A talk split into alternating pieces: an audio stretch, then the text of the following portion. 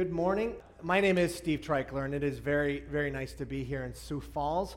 I grew up in uh, northern Minnesota, and I originally uh, was an Iron Ranger. Anybody from northern Minnesota? Anybody? There you go. What city? Chisholm. You're from Chisholm? Get out of here. I'm from Hibbing. Oh my gosh. That's fantastic. We'll just talk, and the rest of you can just forget it. Yeah. That's great. Uh, Chisholm is, that's the twin cities of Minnesota, is Hibbing and Chisholm, right next to each other. So, uh, yeah, very, very, anyway. So, uh, when I went to college, I uh, amazingly, somehow beyond any understanding that I had, ended up in a Bible study. Because uh, you know what the Iron Range is like. Yeah, yeah, it's kind of different. And so, it's a hard, hard living mining town. Uh, pretty, pretty rough individuals up there. When people talk about Minnesota nice, or they say we're passive aggressive, our hometowns are just aggressive, okay? So it's not that kind of place at all. And so when I came down to the University of Minnesota for my freshman year, I ended up going through this weird thing and kind of a depression. And I ended up in this Bible study, and I ended up hearing a pastor speak about who Jesus Christ was. And in the shower, in my dorm, I gave my life to Jesus Christ. Well, I, I was being baptized at the exact moment, you know. Like, later, I became a Baptist, and that didn't count, but th- that was my right there in the shower. And so that started a ride for me that just changed everything. I am not the same person that I was before that encounter, and that led me through a lot of ministry different experiences. Uh, we, I was on staff with the campus ministry called the Navigators for a while, and I met my lovely bride uh, through that. We have three lovely children and one hmm, not so lovely beagle. and uh, and so, uh, but we are we are we are blessed. And we started Hope Community Church in 1996, and Hope has uh, been a blessing to us. And we've had the opportunity to start 10 other churches. And a couple of those no longer are in existence, but eight of them are, and, and many of them, I haven't really done the count, but I've planted churches, as well as now we're experiencing our first, will be our first granddaughter, great granddaughter churches. And so that's really exciting. And we love, love, love church planting. I also serve as the uh, Upper Midwest Regional Director for Acts 29, which is how I got to know Jonathan, and I coached him during those early years. And it was fun. I would be walking the Beagle, which you don't really walk a Beagle, the Beagle walks you, but but uh, we'd go around and Jonathan would just be bemoaning everything, and I would say, It'll be okay, just relax you'll be okay. It'll be all right. So, but he's done a marvelous job, and it's great to finally be here. And I've heard so much about you, and it's finally great to see you. I won't tell you all the nasty things he said about you. But now, on to the task at hand. If if you are in Minnesota, you see one of these. Everybody knows what those are? Deer stands. Anybody new to the upper Midwest? Uh, you probably don't know what those are. You're going to see those everywhere. Those are deer stands. They stay up all year long. And people in our region are very creative in how they make them. Some are just people that are just kind of opportunists. They go like this. Some are uh, a little more comfy in their nature. Some are extremely redneck. Gonna look something like that. Some are unbelievably luxurious. Okay, and it's like a house on stilts here. I mean, it's incredible what people do. Most of them will look, this is kind of a nice one right here. And this is actually a pretty accurate picture of one that is in my family. My uncle owns property in western Minnesota by Crookston, uh, Fertile, Minnesota. Anybody know? Anyway, maybe know where that is. Uh, Fertile, Minnesota, uh, also twin city to Beltrami, Fertile, Beltrami, Minnesota. And uh, years ago, my oldest son right now just, gra- excuse me, my youngest son right now just graduated from college. But when he was about five years old, we, I have three boys, and we were all there. We were visiting my uncle, and we were out for a walk. And my uncle had just built this deer stand about a year before. And so we went looking for uh, this, you know, he wanted to say he wanted to go see it. So we walked out. It's about three quarters of a mile from his house. We walked out to this deer stand, which is in the middle of a woods area, and, and then there's some some cornfields out there. Okay? So it's, it's, there's a whole bunch of us, my whole family. I think my folks were there and my uncle and everything. And so you couldn't all go up at the same time. So about half of us went up, and my younger son, uh, Calvin, uh, went up as well. And then uh, uh, some of them came down, but Calvin stayed up. And then the rest of us went up. And I was part of the second group, and my wife was part of the first group. And, and uh, the first group kind of walked, but they walked a different way. They'd come in, say this way, but they decided to walk out that way, okay, to go back to the house. And Calvin was still up with us, and he decided to go down, and he was going to try to catch up with that other group. But instead of going that way, he went that way.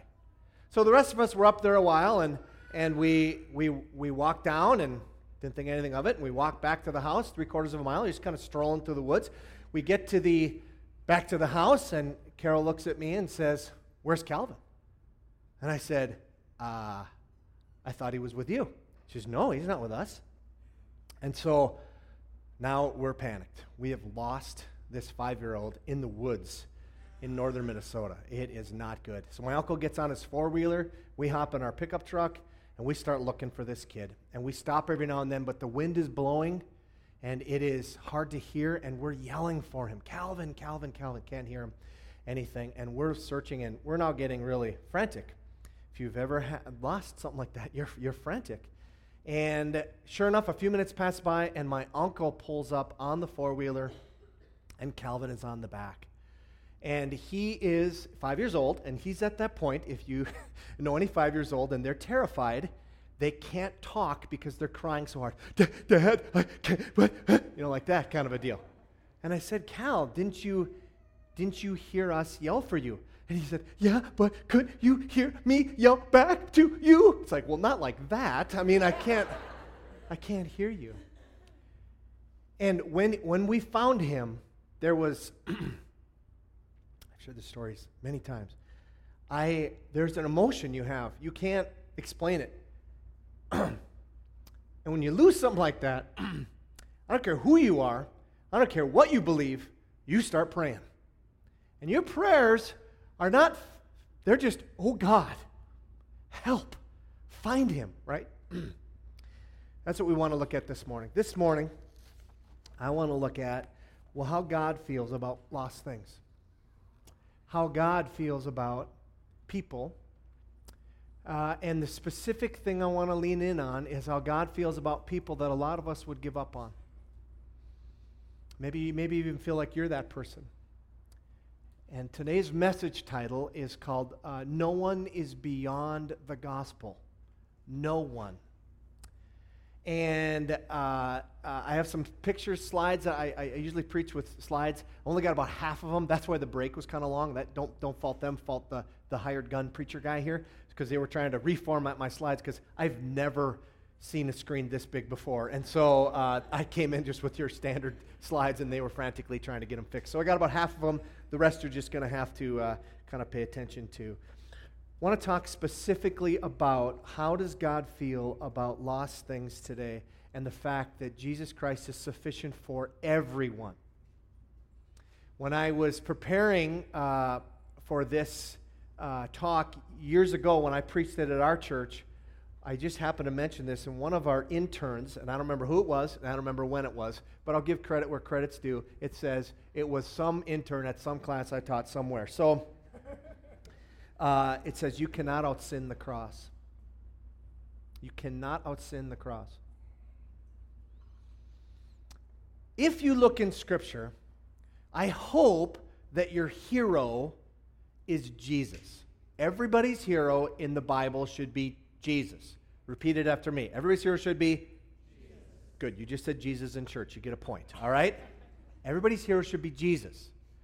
But and maybe not shouldn't use the word but, but there, there, there's a, there's a, I'm, I'm not God. No surprise there. My wife will give a hearty amen to that, right?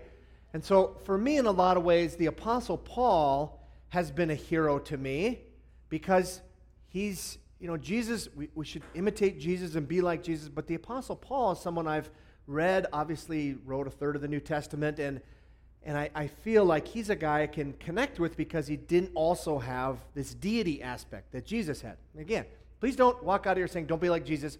Be like Jesus, okay? But the Apostle Paul is someone I've really connected with. And the Apostle Paul has three times he's written about something that happened in his own life as he's reflecting on who he is. as time goes on. And if you look early in, earlier in his ministry, when he wrote the book of First Corinthians to the people in Corinth, he says this For I'm the least of the apostles, and do not even deserve to be called an apostle because I persecuted the church of God. But by the grace of God, I am what I am and his grace to me was not without effect. No, I worked harder than all of them, yet not I, but the grace of God that was with me. Whether then it was I or they, this is what we preach, and this is what you believe. So the Apostle Paul, and look at the date here, it's around 55 AD when he writes this letter, give or take, you know, a little bit. The Apostle Paul writes this, and that's what he thinks. He thinks of all the apostles, he says, I'm the least. I'm the least. I don't even deserve that. Why? Because I persecuted the church of God. And just, just listen to what the apostle, you want, we all got baggage? Here's the apostle Paul's baggage. I killed Christians. I had them imprisoned. Whatever you're dealing with, Paul would say, I got you. I did that. As time goes on, as he's writing uh, to the, the church in Ephesus, he writes this. He says, I've become a servant of this gospel. This is Ephesians chapter 3 by the gift of God's grace given me through the working of his power, although I am less than least of all the Lord's people. This grace was given to me to preach to the Gentiles the boundless riches of Christ and to make plain to everyone the administration of this mystery, which for ages past was kept hidden in God who created all things. What does he say now? Years, a few years have passed. About five years has passed. The Apostle Paul says, I'm not just the least of the apostles, I'm the least of the church. You line up all the people that go in the church, and I'm last. And then a few years later, when he's writing his mentee, Timothy, somewhere between 63 and 66 AD, so, three to six years later, he says this to him Here's a trustworthy saying that deserves full acceptance Jesus Christ came into the world to save sinners, of whom I am the worst. Now, don't read this saying that the Apostle Paul really wrestled, he had a really poor self image. He did not. The Apostle Paul, you can read other places, really likes the Apostle Paul. That's healthy. But he had a really good image of a beautiful Savior. And it was okay for him to say, I'm a sinner, but I have a great Savior. Jerry Bridges writes about this in uh, his book called, uh, the, or this is an article called The Least of the Apostles. And he says this He says, This uh, this, what we're talking about, is quite a progression in his self awareness. From a, I can't read what I said there, uh, from a proud, self righteous Pharisee to the foremost of sinners. Only a person of genuine humility would describe himself in such terms. What turned a once proud Pharisee into a humble apostle of Christ? It was Paul's understanding of the grace of God. He understood God's grace to be more than undeserved favor. He saw himself not just as undeserving, but ill deserving. He knew that in himself, apart from Christ, he fully deserved the wrath of God. Instead, he had been made a herald of the message he once tried to destroy. This is why he followed his assessment as the least of the apostles by the statement, By the grace of God, I am what I am. This is why he would say, To me, though, to me, although I'm the very least of all the saints, this grace was given. He saw himself as a prime example of the grace of God, and his theology of grace produced his humility. So that's what we want to look at today is how do you gain that? How do you understand that level of humility? And therefore, you look at people, other people, differently. Now, I'm going to cheat. I'm totally going to cheat. You bring in a preacher guy, and what's he going to do? I'm going to show you a video of a preacher guy. That's totally cheating, right? It's like inception. It's like a dream within a dream here, right? Or whatever. So I'm going to do this. But this is the best three minutes and 37 seconds of preaching I've ever heard. And it's by a preacher in Dallas, Texas, Matt Chandler. Uh, if you've ever heard of Matt Chandler, if you haven't, that's okay.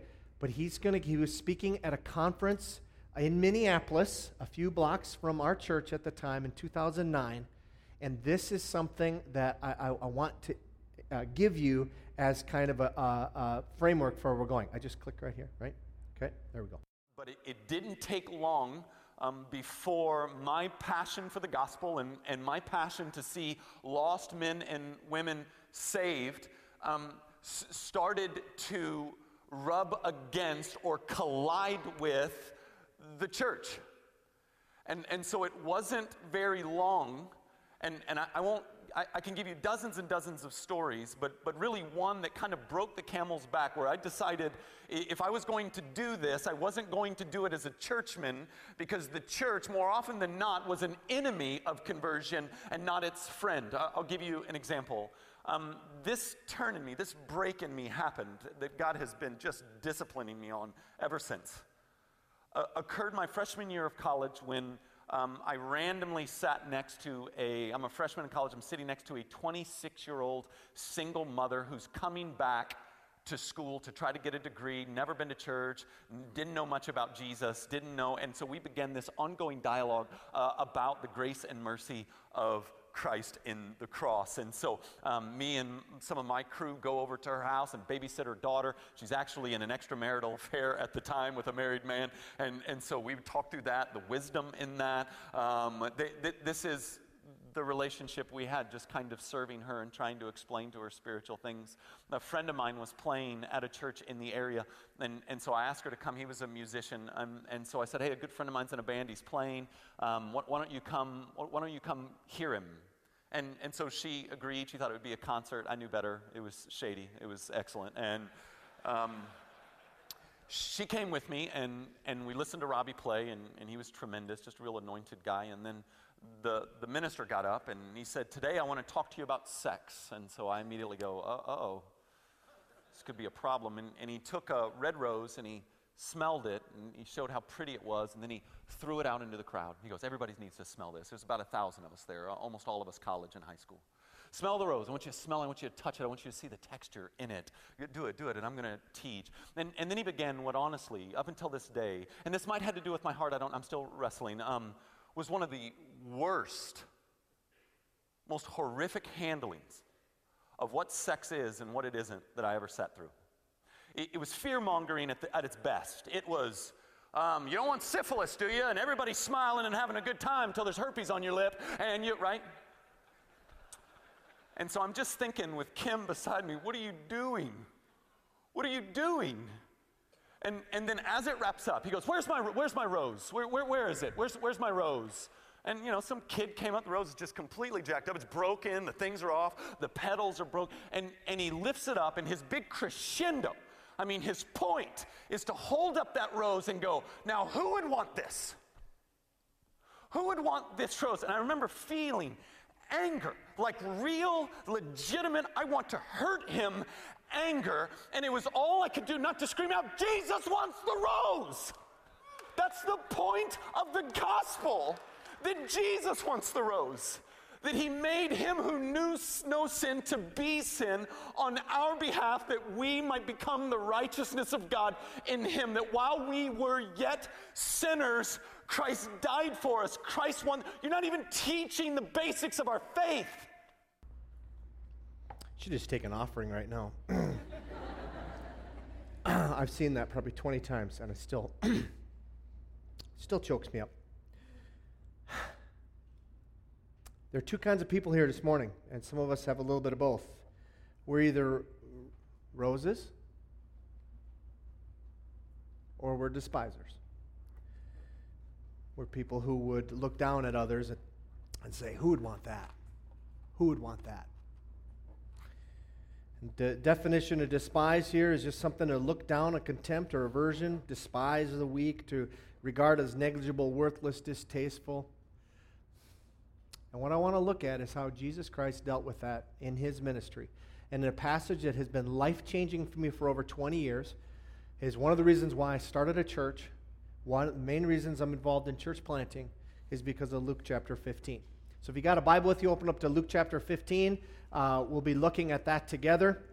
Um, and I think I have slides for most of the text if you want to view it on the screen. Otherwise, you can just pay attention. I'll just I'll read it to you here. Luke chapter 15. I'm going to focus in on the last part of this, but I got to read it to you in context so you see the whole thing. Otherwise, you, you, won't, uh, you won't see how this all flows otherwise. And here's the context of it it says, Now the tax collectors and sinners were all gathering around to hear Jesus.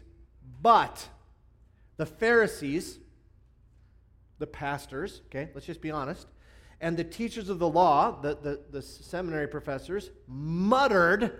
It's a great word, isn't it? Muttered This man welcomes sinners and eats with them. We, we hear what you're saying, Jesus. It's interesting, but you welcome you welcome some pretty messed up people. There's something wrong there. And so they mutter this. And then it says, Jesus tells them this parable. Now, if, if you're doing something and Jesus doesn't talk to you, but he just says, Let me tell you a story, you're a dead man. Okay? You're the bad guy in the story. And that's what this is going to happen here. That's what's going to happen. He says, Let me tell you a parable. Let me tell you a story. It's it's one parable, but it has three parts to it.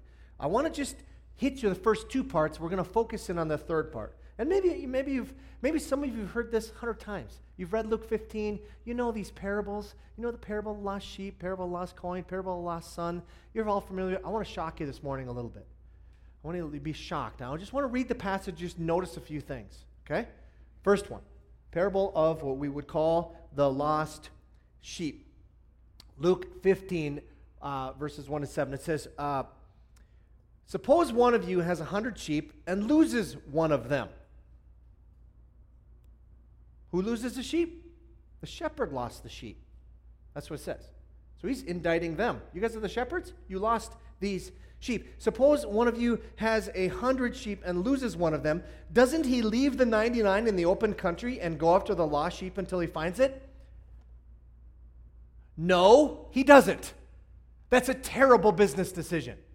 If I give you a hundred sheep and you're supposed to watch them and you lose one, you don't leave the 99 where? In the open country. Hmm? Right? Open country, you guys know open country, right? Every animal possible can get them when they're there. No.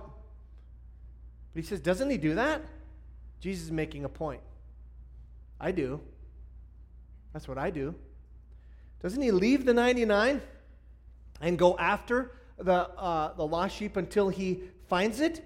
And when he finds it, he joyfully puts it on his shoulders. A sheep can weigh up to about 100 pounds, and he goes home. So, what did the sheep do to get found? Answer nothing. The only thing the sheep does is accept being found. That's it. That's all it does. The sheep doesn't earn anything here. Doesn't when he finds it, he joyfully puts it on his shoulders and goes home. Home? There's still 99 sheep out in the open country. Don't worry, man, we're partying. I'm partying about this one. He goes home. Then he calls his friends and neighbors together and says, Rejoice with me. I have found my lost sheep. I tell you that there is more rejoicing in heaven over one sinner who repents than over 99 righteous persons who do not need to repent. So, what happens here is you have Jesus Christ, and he goes and he finds, he is the shepherd. He leaves the 99. I don't know if you're familiar with that song, Reckless Love, or whatever. I know it's overplayed if you listen to Christian radio. Good song. He leaves the 99 and he searches for the one. And when he finds it, he carries it out. Uh, you know, a sheep can weigh up to 100 pounds. Here's, they, they were so enthralled by this, they made uh, in early church history, there are, there are pictures of of uh, it's the third century. There's a picture of Jesus doing that. Uh, here's a here, oops, here's a. that's funny. I, they gave me this iPad to click for the next one, and I, I just clicked on my paper, but that doesn't work. um, uh, here's another one. Uh, this is also the third century. This one lost its head. That's an unfortunate uh, thing that happened over the years. But the okay, then Jesus tells him another story. He goes on, and he says, "Or suppose a woman has ten silver coins and loses one." Uh, losing one of those coins would have been about a day's wages. It's not an insignificant amount. Doesn't she, doesn't she light a lamp, sweep the house, and search care- carefully until she finds it? And when she finds it, she calls her friends and neighbors together and says, Rejoice with me! I have found my lost coin. She throws a party and she spends the coin that she found because of how excited she was about finding this lost coin. I, I know, I'm looking at people out here, you're mostly pretty young, right? I, I know if I were to ask people here how many were over, say, 35, how many would be over 35? Raise your hands. Oh, the rest of you, come down front for children's church. Come on. uh,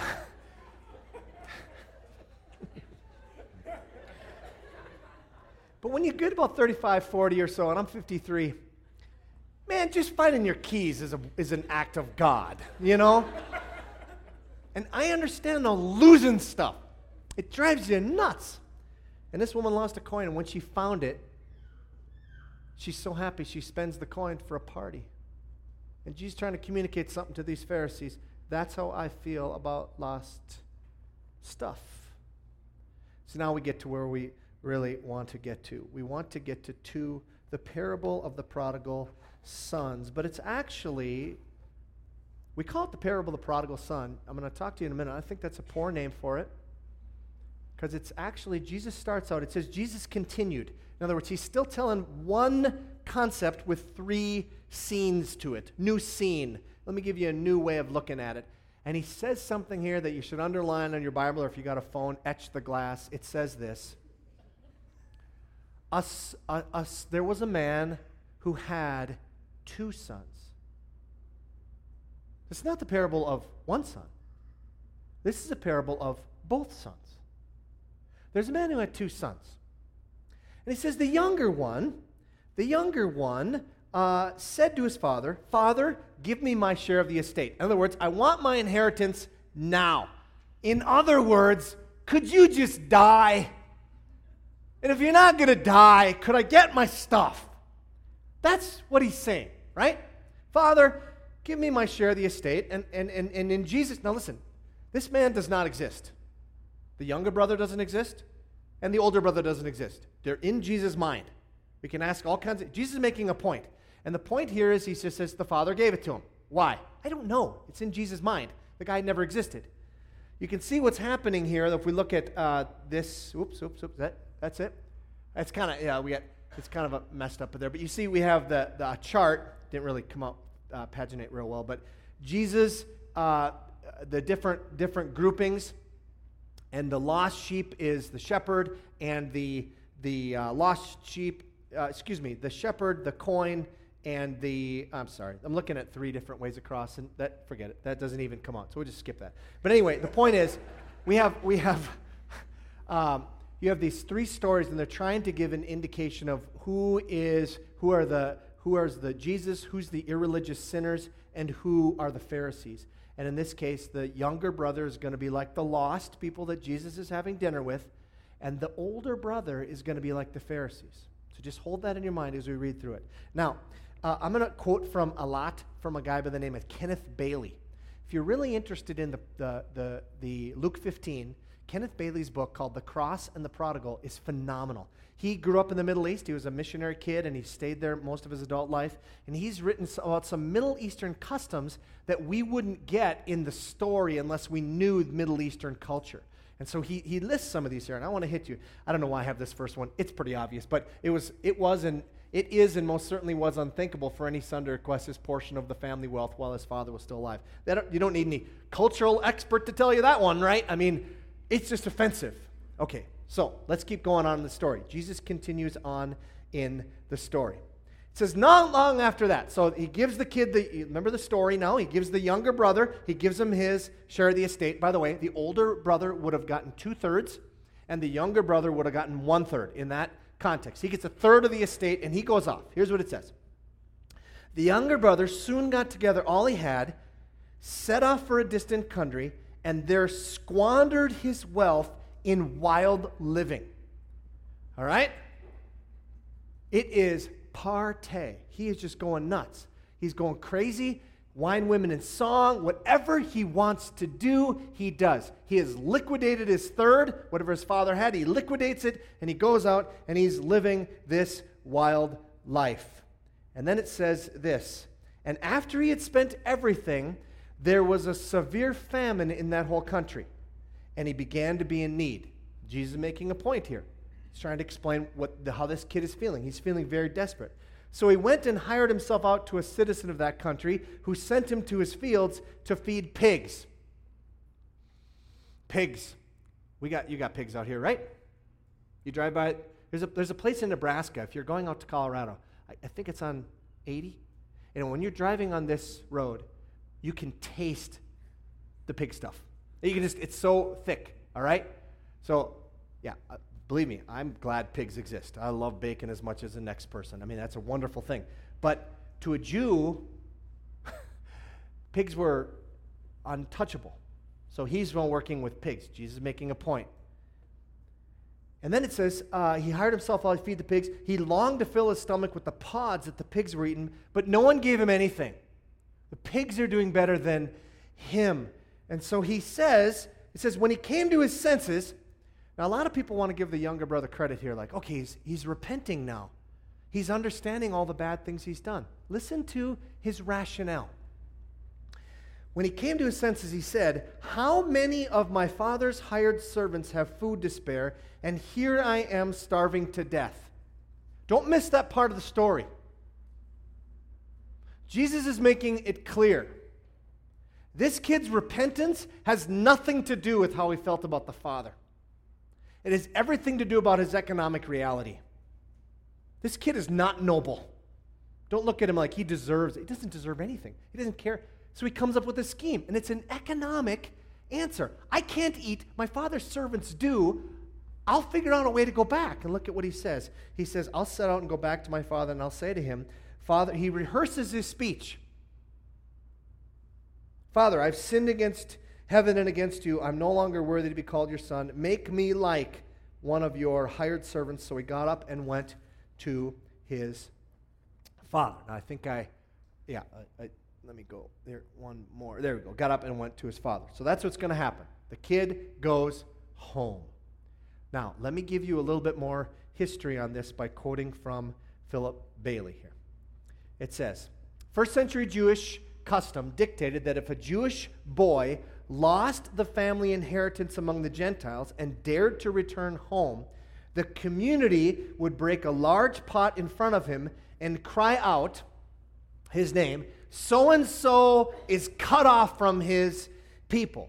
This ceremony is called the kazah, literally cutting off. After it was performed, the community would have nothing to do with the wayward person. Let's see where I'm at. By selling his inheritance and taking it with him, the prodigal takes a huge risk. If he loses that money among the Gentiles, he burns his bridges uh, and has no way to return home. He has no more rights to claim, and no one will take him in. So, that's what's supposed to happen. On his way home, they're going to break this pot, they'll have nothing to do with him. This story is called, oftentimes in history, the prodigal son story, right? You have a son that's prodigal. And it's interesting, we think prodigal, we think in our mind, when you hear that phrase, we think it means a wayward person. You keep using that word, it is not what I think you think it means, right?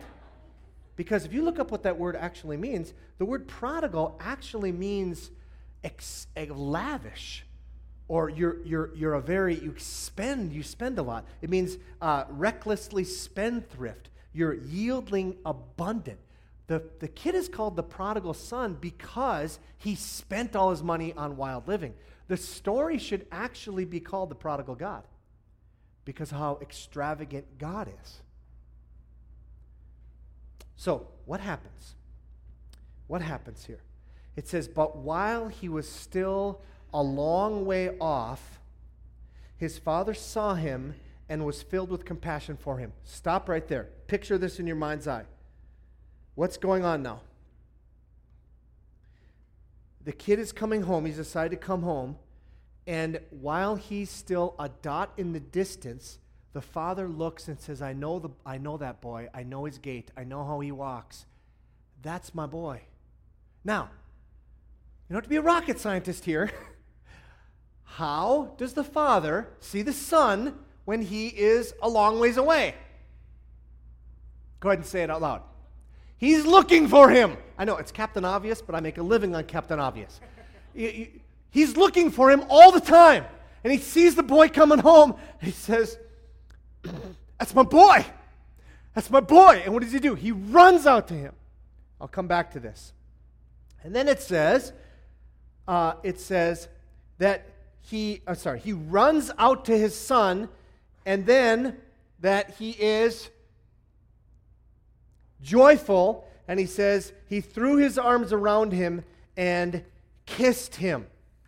He's completely filled with joy for this child. Rembrandt has, fa- has made a famous painting of this episode. And here's the picture. And here's the boy. He looks all repentant. His dad's got his hands on him like that. In all due respect to a famous painting, this painting sucks. What it, what it looks like is the father squeezing the stuffing out of the child and lifting him off the ground. And so exuberant.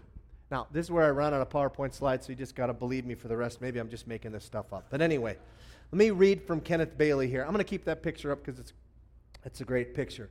It says this. So just it's a it's a, a couple paragraphs here. So just hang with me, but it's so worth it. As soon as they discovered that the money had uh, been lost among the Gentiles, this is as the boy's coming home now, okay? What would have happened culturally? As soon as this happened, the kazas ceremony would have been enacted. The son would be obliged to sit for some time outside the gate of the family home before being allowed to even see his father. Finally, he would be summoned. With the boy already rejected by the village, the father would be very angry and the boy would be obliged to apologize for everything as he had pleaded for job training in the next village. But that is not what happens here in our story. No one in the village uh, thinks on their own as a separate person, but as a part of the tight knit village society. And the individual solidarity with that community is unshakable. The father, however, re- reacts in a very countercultural manner. He breaks all the rules of Oriental patriarchy as he runs down the road to reconcile his son to himself. The word run in Greek, a dramon, is a technical term used for the foot races in the stadium. This middle aged man sprints towards his son. This well educated man who, uh, Luke, excuse me, Luke is a well educated man who wrote this and he chooses words carefully. Thus, we can translate the phrase, his father ran after him and compassion and raced is not just a slow shuffle or a fast walk, he races. In the Middle East, a man of his age and position always walks in a slow, dignified fashion. It is safe to assume that he has not run anywhere for any purpose for 40 years. People ask me that. You know, I do some exercising. They say, Do you run? And I always say, From what? Anyway, no villager over the age of 25 ever runs. But now the father races down the road. To do so, he must take the front edge of his robes, because they wear kind of a cloak, and he lifts them up in his hand like a teenager. When he does this, his legs show in what is considered a humiliating fashion. Old man legs. I could show you. Up. This place went empty real quick. Old man legs, right? All of this is painfully shameful for the father. For who? The father. The loiterers in the street will be distracted from tormenting the prodigal and would stand run after the father, amazed at seeing this respectable village elder shaming himself publicly. It is his compassion that leads the father to race out to his son. He knows what his son will face in the village. He takes upon himself the shame and humiliation due the prodigal. Don't miss that. That is the cross of Jesus Christ. He takes your shame and humiliation. Keep going on in the story. I'm on, I'm on verse uh, 21 here. Uh, 20 and 21. Uh, excuse me, let's skip down to verse 21. Uh, the son said to him, Father, I've sinned against heaven and against you. I'm no longer worthy to be called your son. But the, fa- the, father doesn't even let him, he interrupts him, doesn't let him keep going with the story. But let me make you one of your hired surgeons. He doesn't do that. He says, But the father said to the son, Quick! Said to the servants, excuse me, quick, Bring the best robe and put it on him. Put a ring on his finger and sandals on his feet. Put the, bring the fatted calf and kill it. Let's have a feast and celebrate. For this son of mine was dead and is alive again. He was lost and is found. So they began to celebrate. Well, just like the other two times, it's really, really reckless. It's really, really wild. You kill the fatted calf and you partay. That's what God wants to communicate about how he feels about lost things. But that's not the end of the story. That's not even Jesus' point. This is Jesus' point. Jesus is wanting to make a point, and so we move on in our story to verse 25. Meanwhile, the older son was in the field. When he came near the house, he heard music and dancing. So he called one of the servants and asked him what was going on. Your brother has come, he replied, and your father has killed the fatted calf because he has him, he has him back safe and sound. Just picture this now. Here's the older brother. He's out in the field, he's working.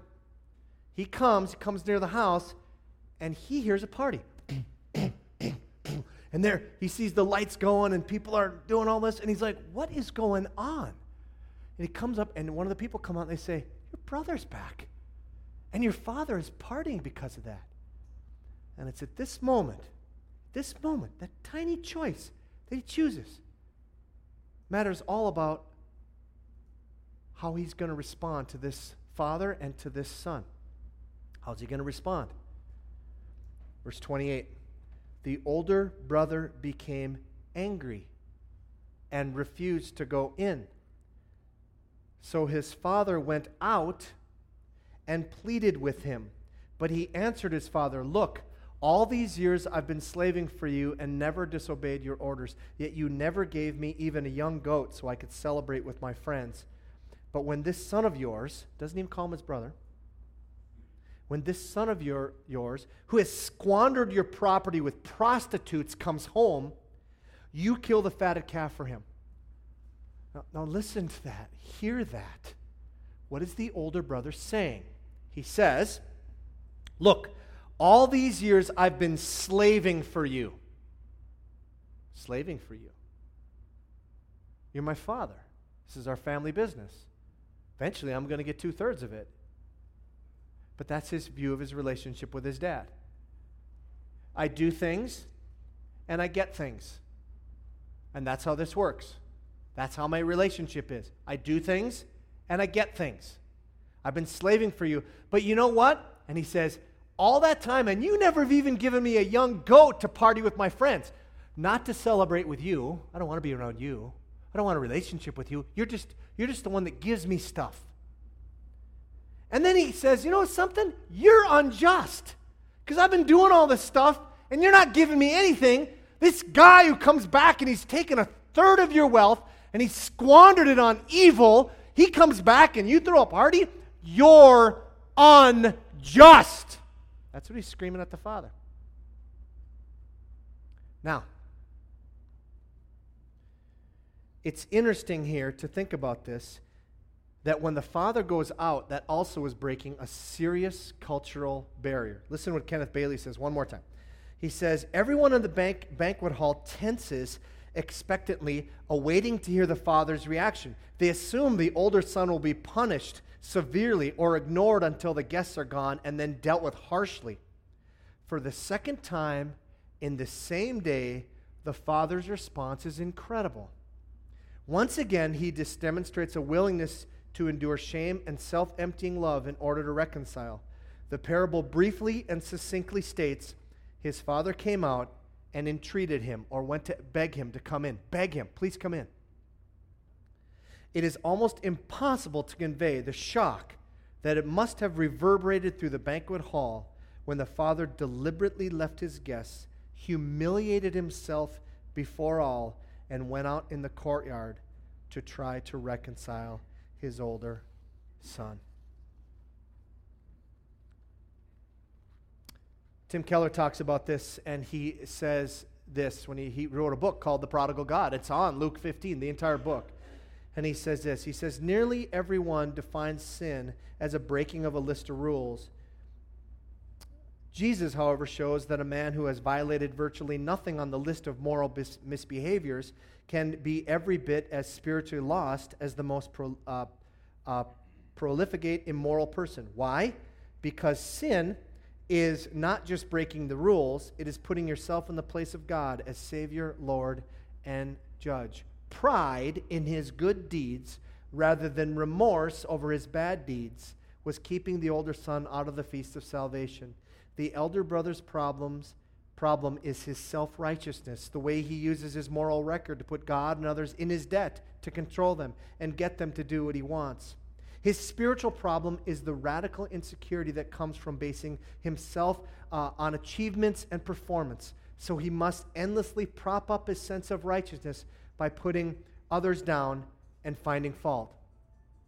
As one of my teachers in seminary put it, the main barrier between the Pharisees and God is not their sins, but their damnable good works.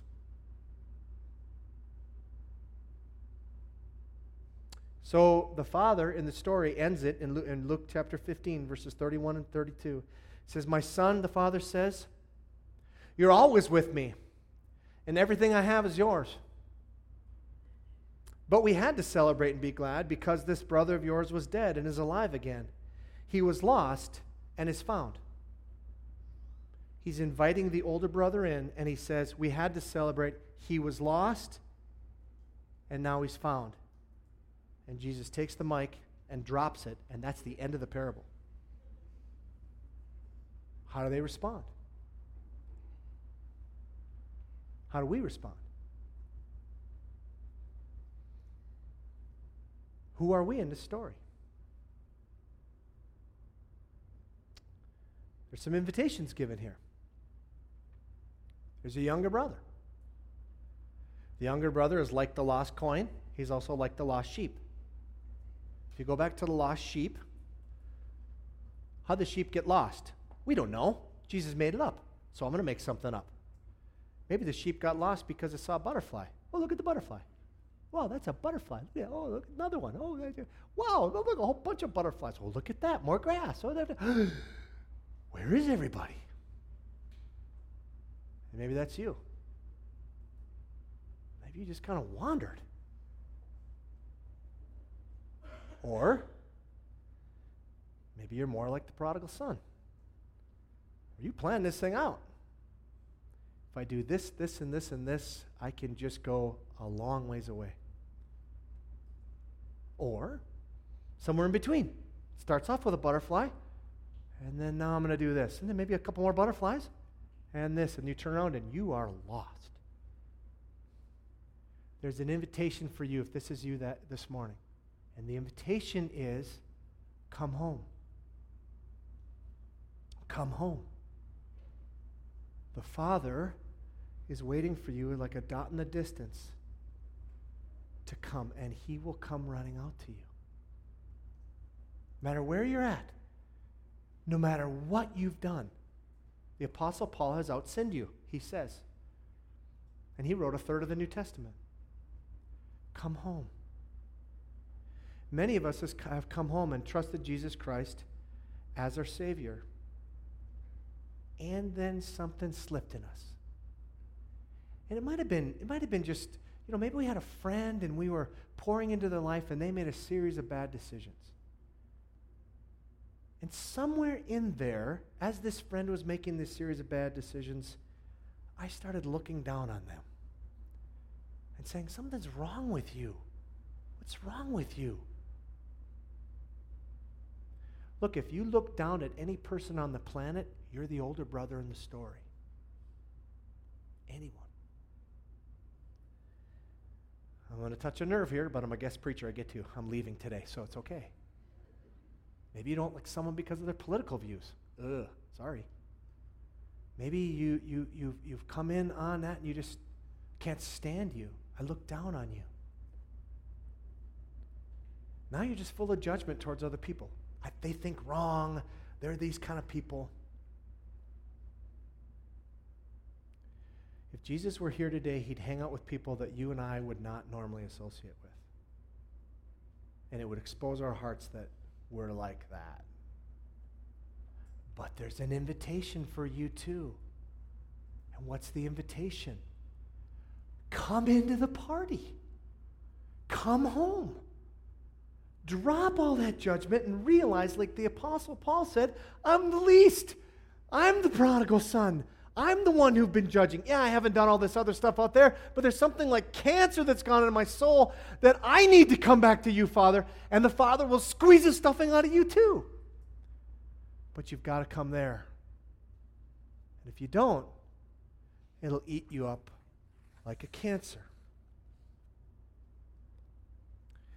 Martin Luther King Jr., in the midst, and I'm reading a biography of him right now, in the midst of incredible suffering and people that would bomb his house and shoot through his door and all these kinds of things, said two things that have always amazed me. One is we can never hate.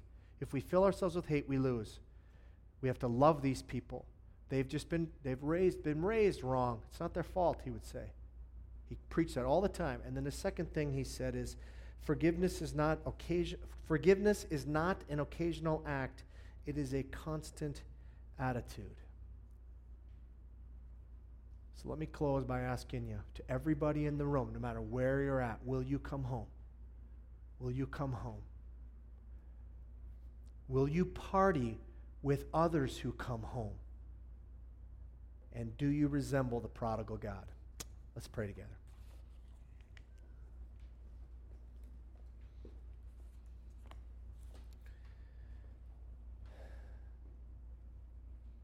Lord Jesus, I want to thank you for Connection Church and what you're doing here. I want to thank you that before me are great people who are all ill deserving of your grace, present company included. And Lord, that you have done a marvelous work with everyone in this room. So, God, I just ask that, uh, that you'd give us the courage and the grace to come home.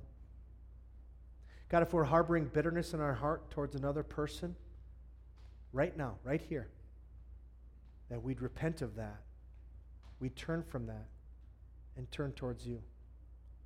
And for some in this room, maybe for the very first time in their lives, they realize, I'm that lost sheep. I'm that lost coin. I thought I, w- I thought I'd done things that were beyond, beyond being saved, beyond being rec- uh, uh, reconciled with the Father. And yet they hear your heart this morning, and I pray, God, right where they're at right now, that they would say yes to you. They would accept being found like the lost sheep. They would, they would accept you right where they're at. They would trust you as Savior and as Lord. They would open their hearts to you. And God, for those of us who did it years ago, oh God, would you keep us from slipping into being older brothers and not caring about the world and people who you desperately love. Make us like you, we pray. Prodigal God. In your name.